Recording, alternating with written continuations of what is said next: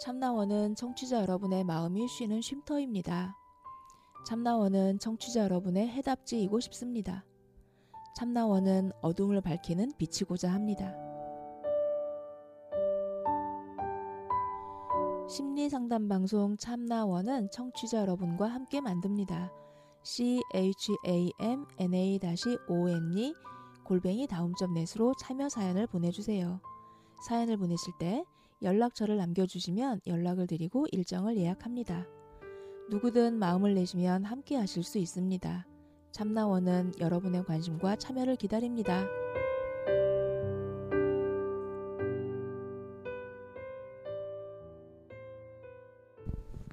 자, 조는 학생들은 일어나시고, 네. 강의 재밌게 해주세요. 어, 지난 시간에 나도 모르게 휩쓸려가는 그렇게 그냥 불뚝불뚝 써버리는 그 마음 에너지에 대해서 습관적으로 일어난 에너지에 대해서 이제 얘기를 했는데요. 이거를 구조적으로 그리고 이게 어떤 식으로 기능하는지에 대해서 이제 얘기를 해보기로 할 텐데요. 제가 이제 그 아이들 키우면서 아이들이 초등학교 다니던 무렵에 어 그 그때부터 이제 공부를 시작하면서 일을 시작했죠. 어, 그러다 보니, 음, 어떻게 됐냐면, 어, 그 아이들이 뭔가 학교에 챙겨가야 되는 것들을 때로는 잘 못 챙기고, 그리고 놓치는 일들이 혹가다 생기게 되는 거예요. 근데 이제 아침에 아이들을 이제 학교를 보내려고 내가 이제 집을 나서려고 하는데, 저는 이제 밖으로 일하러 나간다고 이제 나오는데, 우리 큰아이가 갑자기 엄마 나 주민등록 등본 필요해 이러는 거예요. 그날 아침에 그래요? 네, 아침에. 그래서 어? 어쩌라고? 그랬더니 그거 오늘까지 제출해야 된다는 거예요. 빨리도 얘기했다. 그러게. 그러니 제가 그 불끈 솟아오르지 않았겠어요? 음. 야 이놈의 새끼야 그거를 이제 말하면 어쩌라고 음. 이제 그러면서 막 이제 뭐라고 이제 했죠. 일단 한바탕 네. 쏟아부었어요.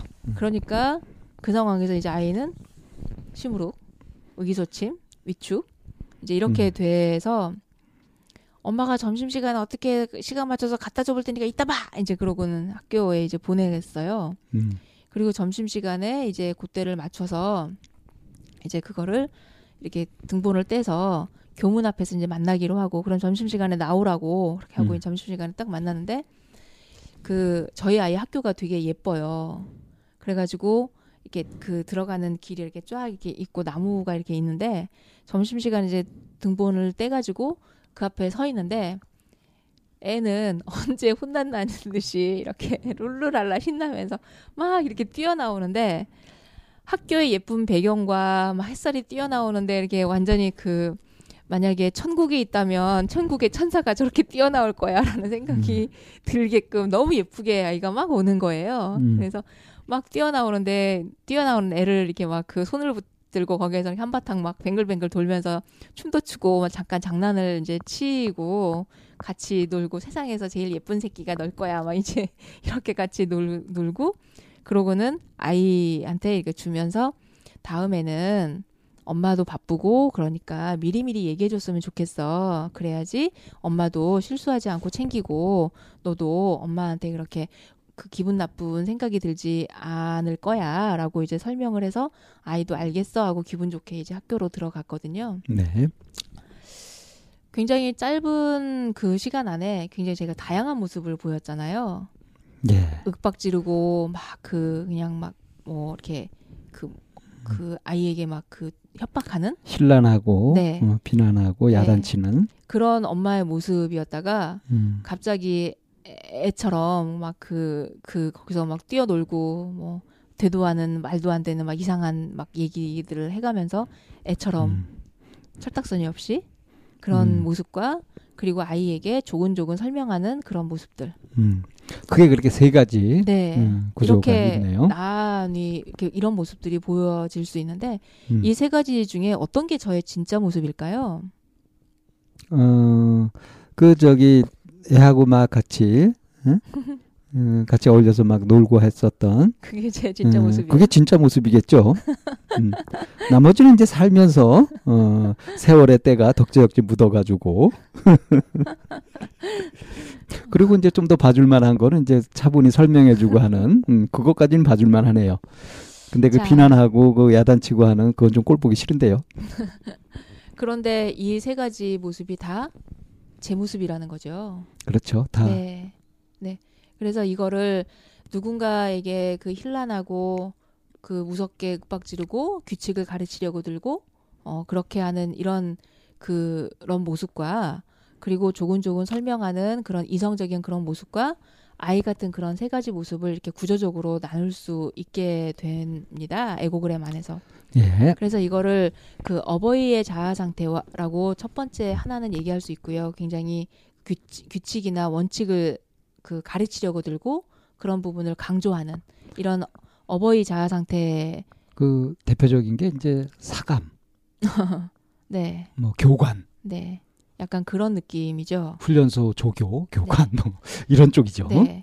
그리고, 일단 이게 음. 탁 겁부터 먹게 되는 네. 그리고 어 조곤조곤 설명하고 이성을 이용해서 이렇게 그 합리적으로 설명하는 음. 음, 그리고 어떤 정보나 근거를 대는 그런 어른자 이런 모습이 있고요. 이성적이고 현실적이고요. 네, 그거를 어덜트 에이자라고 얘기를 하고요. 음, 어른자. 네. 예.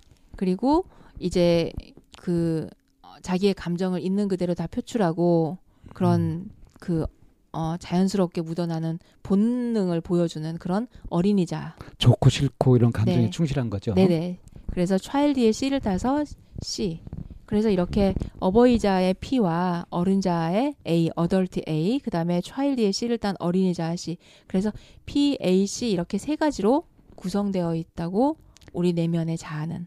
그래서 이걸 PH 모델이라고 부르죠. 네. 음. 그래서 자아의 구조가 네. 이 PH 세 가지의 구조로 이루어졌다는 거예요. 네. 그래서 이 그 PAC 모델에 대해서 알게 되면 그 사람을 책같이 볼 수 있는 능력이 생긴다고 해요. 책을 덮어놨을 때는 잘 모르지만 안에를 펼쳐보면 이해할 수 있는 모습들이니까. 그래서 그러면은 이 어버이자는 어떻게 해서 형성이 되었을지 를 살펴보면, 음, 나를 양육해 주거나 그, 그, 키워준 사람의 그러니까 어릴 때 나를 양육해 주고 내 이제 환경이 되었던 네. 그런 어른들의 의 모습 행동이나 태도를 그대로 그대로 복사하듯이 예, 어, 네. 내 내면에 복사되듯이 네. 컨트롤 C, 컨트롤 V 되듯이 네, 그렇게 들어온 거예요. 심리학에서 내사된다 그러죠. 네. 안에 이렇게 틀이 딱 박혀버린 네. 거. 그래서 그렇게 해서 답습되어서 만들어진 게 바로 어버이자가 되는 거고요. 그 다음에 그런 어린이자는 뭐냐면 나를 양- 양육해주거나 나의 환경이 되어준 사람들에게 내가 반응하고 행동했던 그 모습이 여전히 남아 있는 경우. 그때 그 내 모습. 네, 그러니까 그 어른의 모습이 내사돼서 그 나한테 있는 것이 어버이자고 네, 그 당시 그 나의 모습이 음, 어릴 때 철 모르던 그 모습이 그대로 남아 있는 것이 아이자하고 네, 어린이자하고요.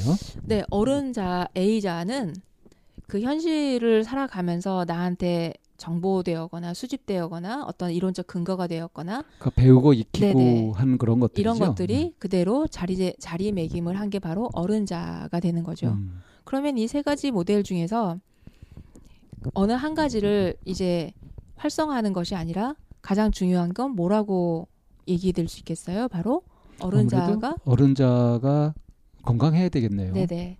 그래서 이게 이 세 가지 자가 내면에 이제 자리 잡은 거를 이제 구조적이라고 얘기를 한 거고 이게 밖으로 표출되어서 나타내는 거는 기능적 이것들이 이제 어떻게 기능하냐 하잖아요. 근데 이 지금 청취자분들이 네. 이 구조를 쌈박하게 다 이해를 했을까요?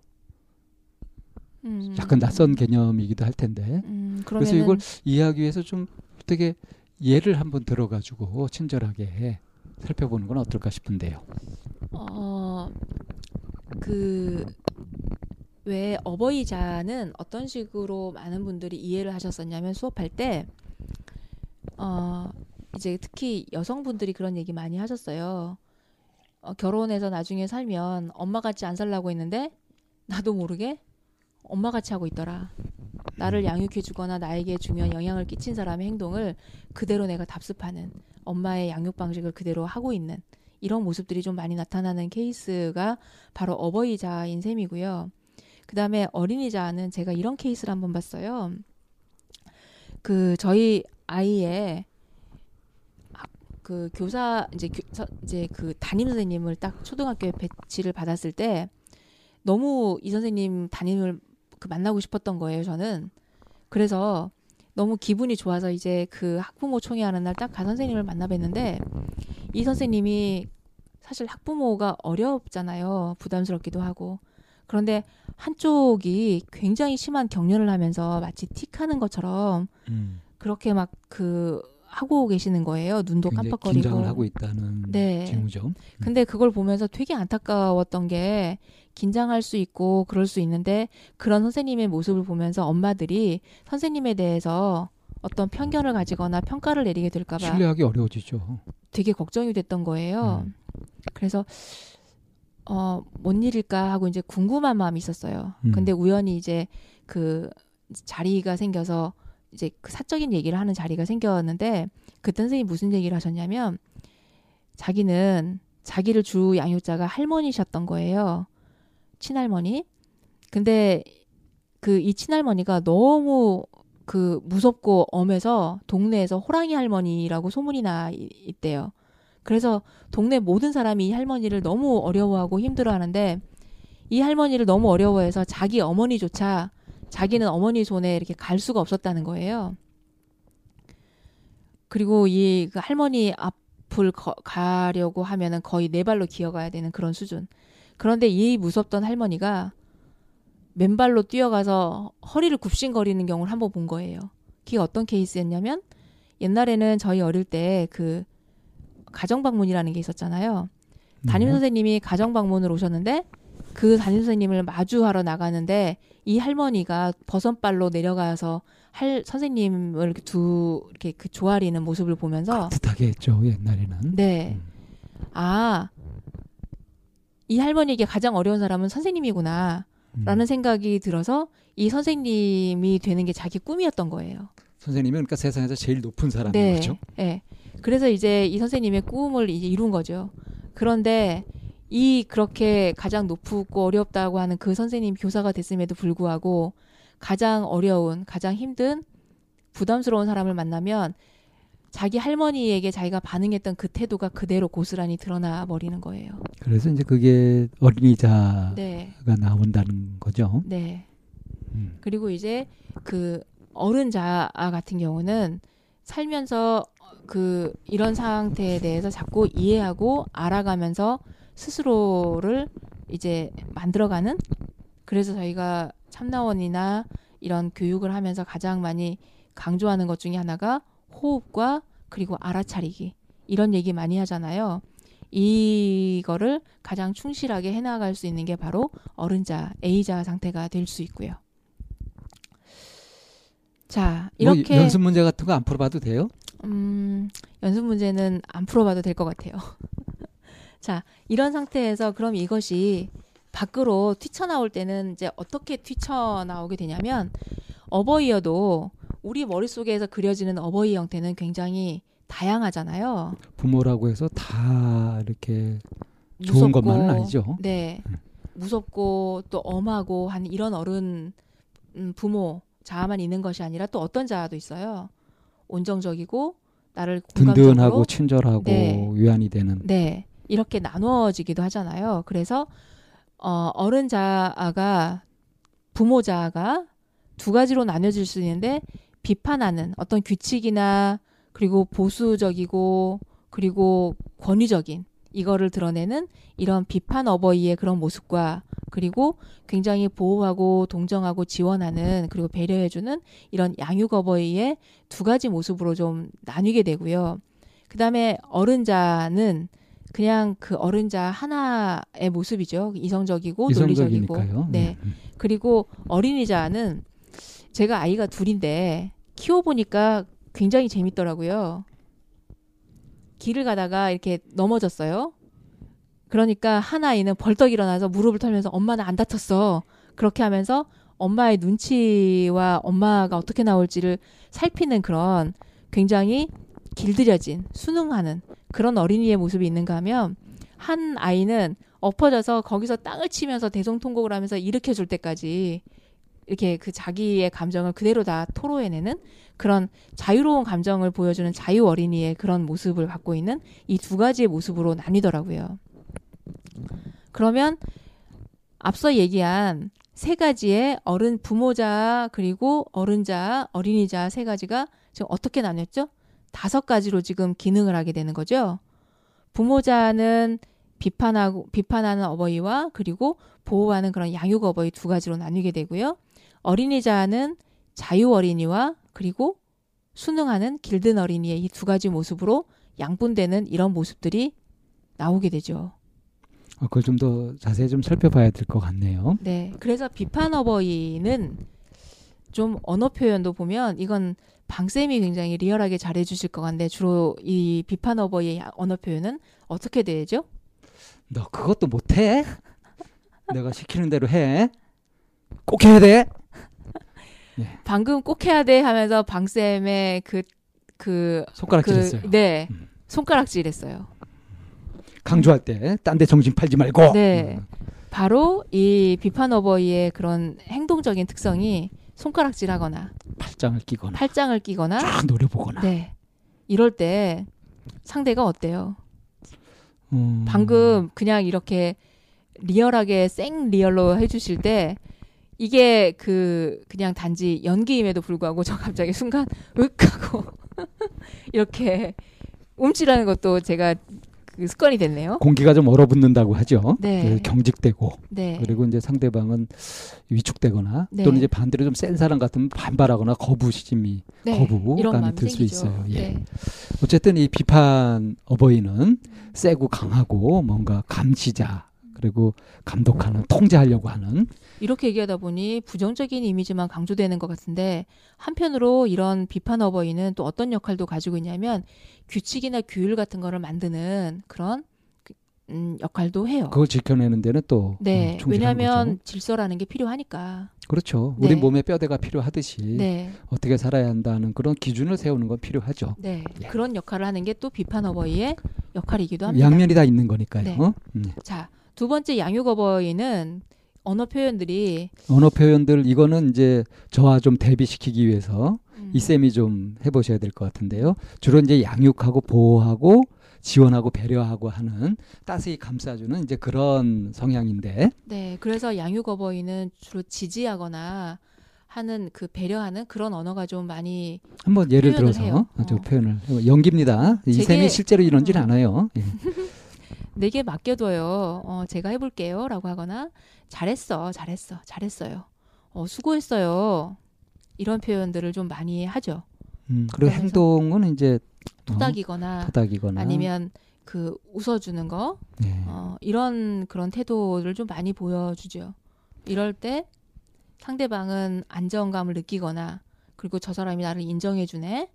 이런 수용받는 이제 그런 느낌을 받게 된다고. 위안이 되고 좀 해요. 든든해지죠. 네 네. 그래서 자. 이게 다 좋을 것 같지만 사실 양육 어버이도 좀 단점이 있을 수 있죠. 그렇죠. 어, 그 선을 적당히 지키지 않을 경우에는 그러니까 아킬레스건을 이게 끊어버리는 것처럼 어떤 부분들을 잘못하거나 했을 때는 냉정하게 딱 알려줘야 되는데 네, 양육 어버이는 그걸 못하잖아요. 네 그런 부분에 좀 힘이 좀 약하죠. 그래서 그 도움이라는 것이 왜 저희가 그런 얘기 많이 하잖아요. 도움이라는 게 굉장히 좋기는 하지만 그거를 너무 과하게 했을 경우는 상대방의 자립 의지를 끊어버릴 수 있습니다. 의존하게 되는 네, 음. 의존하게 만드는데 그럴 수 있는 거죠. 네. 그러니까 이 CP와 MP 비판 비판 어버이를 CP라고 양육 하고. 양육 어버이를 너처링 해가지고 양육 어버이 MP라고 하는데 이 CP와 MP 어느 한쪽이 좋다 나쁘다 이렇게 말할 수는 없고요. 그렇죠. 이게 잘 조화를 이루어야 되겠죠. 그러면은 이번에는 어린이자를 한번 설명해 볼까요? 음, 자유 어린이. 자기의 감정을 있는 대로 다 표현하고 굉장히 적극적인 그런 친구들의 언어 표현은 주로 좀 굉장히 감탄사가 좀 많이 들어가요. 예, 이것도 이 쌤이 하셔야지 맞아요. 음. Wow 대단한데, 어, wow 너무 대단해. 어, 나 못하니까 도와줘. 나 상관없어. 어, 이렇게 적극적으로 자기 자신을 그대로 표현을 하죠. 그리고 리액션도 좀 활발한 편이죠. 네, 뭐 손뼉을 치거나 어, 그리고 박장대소 한다거나 아, 이렇게 해요. 감정 표현이. 자유롭고요. 그래서 이런 사람들을 보면 굉장히 깜찍하거나 귀엽거나 어, 자연스럽기도 한데 천지분간 못하고 하면 무슨 일이 생길까요? 음, 너무 이제 자기 중심적으로 천방지축이라는 소리를. 들을 수 예. 있겠죠. 아니면 철이 안 들었어? 너 뭐가 될라 그러니 뭐 이런 소리도 듣게 되고요. 네. 이런 느낌을 주는 게 바로 자유 어린이의 free 그런- child 해 가지고 네, FC라고 FC라고. 표현합니다. 예. 자, 그다음에 이제 길든 어린이. 예. 참 비극적인 건데요. 이건 또 제가 해야지 좀 어울립니다. 네. 음. 당신 뜻대로 하세요. 아, 정말 난처하군. 인쇄 칠이라도 할까? 네. 뭐 머뭇거리죠? 네, 자꾸 머뭇거리고 그리고 이 말을 할- 할까 말까 하면서 눈치 보는 게 일수고요. 그러니까 어. 소극적이고 네. 주로 자기를 억압하고 위축돼 있으면서 좀 타협하고 음. 살아남기 위해서 어쩔 수 없어 하는 식으로 그걸 바라보는 부모 마음은 어떨까요? 부모뿐 아니라 좀 옆에서 주변에서. 지켜보는 사람이 보면 이제 답답하고 짜증나고. 어떤 경우 좀 미안하기도 하고요. 음, 또 황당할 수도 있고요. 음. 이런 사람들이 저걸 순하다, 착하다 이런 소리 많이 들어요. 음. 그죠? 그래서 이거를 길든 어린이, 수능 어린이, 어답티드 차일드에서 A씨라고 하는데 A씨 그러잖아요. 음, 그래서 때로는 저는 이 A씨를 거룩한 A씨라고 표현을 하기도 해요. 왜냐하면 어, 그렇게 자기 자신을 억누르고 좀 그 위축되기도 하지만 한편으로는 이게 조화롭게 그 상황을 에, 좀 맞춰주는 역할도 많이 하거든요. 그러니까 A 씨라고 이렇게 따르고 순응하고 하는 부분이 있기 때문에 모두 다 다 자기 주장하고 자기식으로 하게 되면 얼마나 혼란스럽겠습니까? 그렇죠. 그래서 이렇게 순응하고 따르고 하는 이런 면들이 있으니까 그래도 이제 질서가 유지되는 면도 있고 네, 다른 사람이 편할 수 있는 거죠. 네, 그러니까 그 A 씨가 마 A 씨만 근데 다 있으면 정말 이것도 정말 재미없을 거예요. 네, 근데 이제 F 씨가 이렇게 섞여 있고 A 씨가 있으면은 F 씨가 또 A 씨 때문에 빛나기도 하고요. 네, 그래서 이 아이들도 그 뭔가 이렇게 천방지축이고 막 이렇게 자연스럽고 막 그런 것이 좋지만 그렇게 모아놓으면 또 질서가 안 잡히잖아요. 네, 네. 그래서 FC와 AC도 역시 CP와 MP처럼 좀 조화를 이뤄야 되겠죠. 네. 이런 비판 어버이, 양육 어버이, 그리고 자유 어린이, 길든 어린이를 중간에서 잘 그 균형을 맞추는 역할을 할 수 있는 게 바로 이성 어른, A자가 되는 거죠. 예, 예. 굉장히 이성적이고 논리적이고 그리고 객관적이고. 어, 그래서 이들의 언어 표현을 좀 보면 그것도 제가 해볼까요? 네, 왜 그럴까? 음. 음, 나는 이거라고 생각해. 자, 반대 의견도 들어보자. 음, 이렇게 어떤 균형을 맞추거나 어, 하는 데 있어서 굉장히 관찰을 잘하고 신중하고 어, 그리고 집중하는 예. 이런 역할하는 게 A자가 되기는 하나 어떻게 보면은 좀 이렇게 냉정하고 차가워 보일 수도 있어요. 네, 계산적일 수 있, 계산적으로 보일 있고요. 수도 있고요. 네, 어, 사실 계산을 정확하게 하니까. 네, 근데 이제 이들이 어떤 쪽으로 치우치하고 중립적인. 그래서 이제 사실 믿을 만도 하죠. 음. 이렇게 다섯 가지 자아를 봤는데요. 이거는 연습 문제를 한번 풀어볼까요? 실감나게. 네, 음. 이런 상황이죠. 음. 어, 이제 남녀가 서로 이제 에, 팔짱을 끼고 이렇게 길을 가다가 어, 여자가 어 미끄러지면서 어 미끄러 넘어질 것 같아라 했을 때, 어머 미끄러워 넘어질 것 같아. 라 했을 때, 자 이렇게 합니다. 아, 이거 놔라 오빠 넘어진다. 이건 뭘까요? 음. 자, 뭘까요? 음. 그 다음에 두 번째. 이게 이제 첫 번째고요. 네. 이건 놔라 오빠 넘어진다 하고 두 번째 자 같이 넘어지면 위험하니까 둘 다 다치니까 팔 놓자. 음, 자, 이거 두 번째고요. 세 번째는 튼튼한 내가 있으니까 좋지. 음, 네. 자, 네 번째. 어 내가 잡아줄게 걱정 마 자기야. 음. 네, 그 다음에 다섯 번째. 우리 엄마가 여자하고 손잡지 말랬는데 하면서 말끝을 흐려요. 음. 자, 이거 음, 퀴즈로 내보면 어떨까요? 자 이건 알아 오빠 넘어진다는 어디에 해당될까요? 음. 이거 놔라. 오빠 넘어진다. 음. 같이 넘어지면 둘 다 다치니까 팔 놓자. 음. 그 다음에 튼튼한 내가 있으니까 좋지. 음. 그 다음에 내가 잡아줄게 걱정 마 자기야. 음. 그 다음에 우리 엄마가 여자하고 손잡지 말랬는데. 이 마지막, 번, 마지막 다섯 번째가 이제 이 길들놀이라는 건 쉽게 알수 있죠? 네. 음. 내가 잡아줄게 걱정 마 이거는 양육 어버이인 네. 거죠. 자 음. 나머지 세 개 이거 놔라 오빠 넘어진다.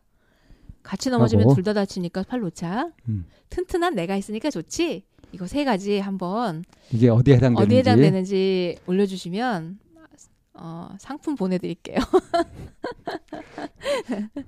어, 이거 약속도 안 한 일이라서 저는 장담할 수 없습니다. 자 이렇게 어, 다섯 세 가지의 내면에 있는 것들이 밖으로 표출이 돼서 기능할 때 어떻게 표출이 되는지에 대해서 한번 잘 생각해 보셨는지요. 그리고 설명을 들으시면서 그리고 방쌤과 저의 어색한 연기를 보시면서 어 나는 주로 어떤 에너지를 많이 쓰는 것 같아. 어느 에너지 쪽으로 많이 쏠리는 것 같아. 라고 하는 얘기를 생각하신 게 있으시면 한번 그 마음속에 한번 그래프를 한번 그려보시면 좋을 것 같아요. 그래서 이 그래프의 상대적인 위치를 이제 에고그램이라고 이름을 붙이죠. 네. 그래서 지금 얘기했던 그 다섯 가지 어, 자아 상태들 그래서 이제 그걸 가지고서 이제 에고그램 같은 걸 그려보는데 저희가 수업을 할 때는 이거 진단지 가지고 이렇게 해보잖아요. 음. 그런데 때로는 그 진단지가 자기 보고식이기 때문에 때로는 그 이상적인 자기를 자기가 원하는 거를 네, 그렇게 표현하기도 표현하기도 해요. 하고 하고 하지만 그런데 여기서는 이제 이 내용을 들으시면서 각자 하니까 제일 첫 번째가 비판 어버이고요. 두 번째가 양육 어버이, 그 다음에 세 번째가 어른자, 그리고 네 번째가 자유, 자유 어린이, 다섯 번째가 길든 어린이. 길든 어린이에요. 이거를 그 어, 수평선으로 이렇게 놓고 어떤 에너지가 가장 높은지 그리고 어떤 에너지를 가장 조금 쓰는지를 자기가 한번 점을 한번 찍어서 꺾은 선 그래프로 연결을 한번 해보세요. 순서를 매겨서. 자, 그래서 이제 어떤 형태들이 있는지 네. 그거를 이제 우리가 다음 시간에 네. 어쩌면 이렇게 먼저 자기가 그래 그런 점을 찍어보는 게 직관적으로 하기 때문에 훨씬 더 솔직할 수 있어요. 예. 어. 자, 이 개념을 다 이해하시고 하셨으면 그걸 한번 그려 보시기 바랍니다. 그리면 그렇게 그리면 어떤 꺾은 선 그래프가 나왔는지에 대해서 우리가 3교시에 그 내용에 대해서 알아보고 하나씩 하나씩 다시 설명을 해드리기로 하겠습니다. 자, 잠깐 쉬는 시간 만날게요.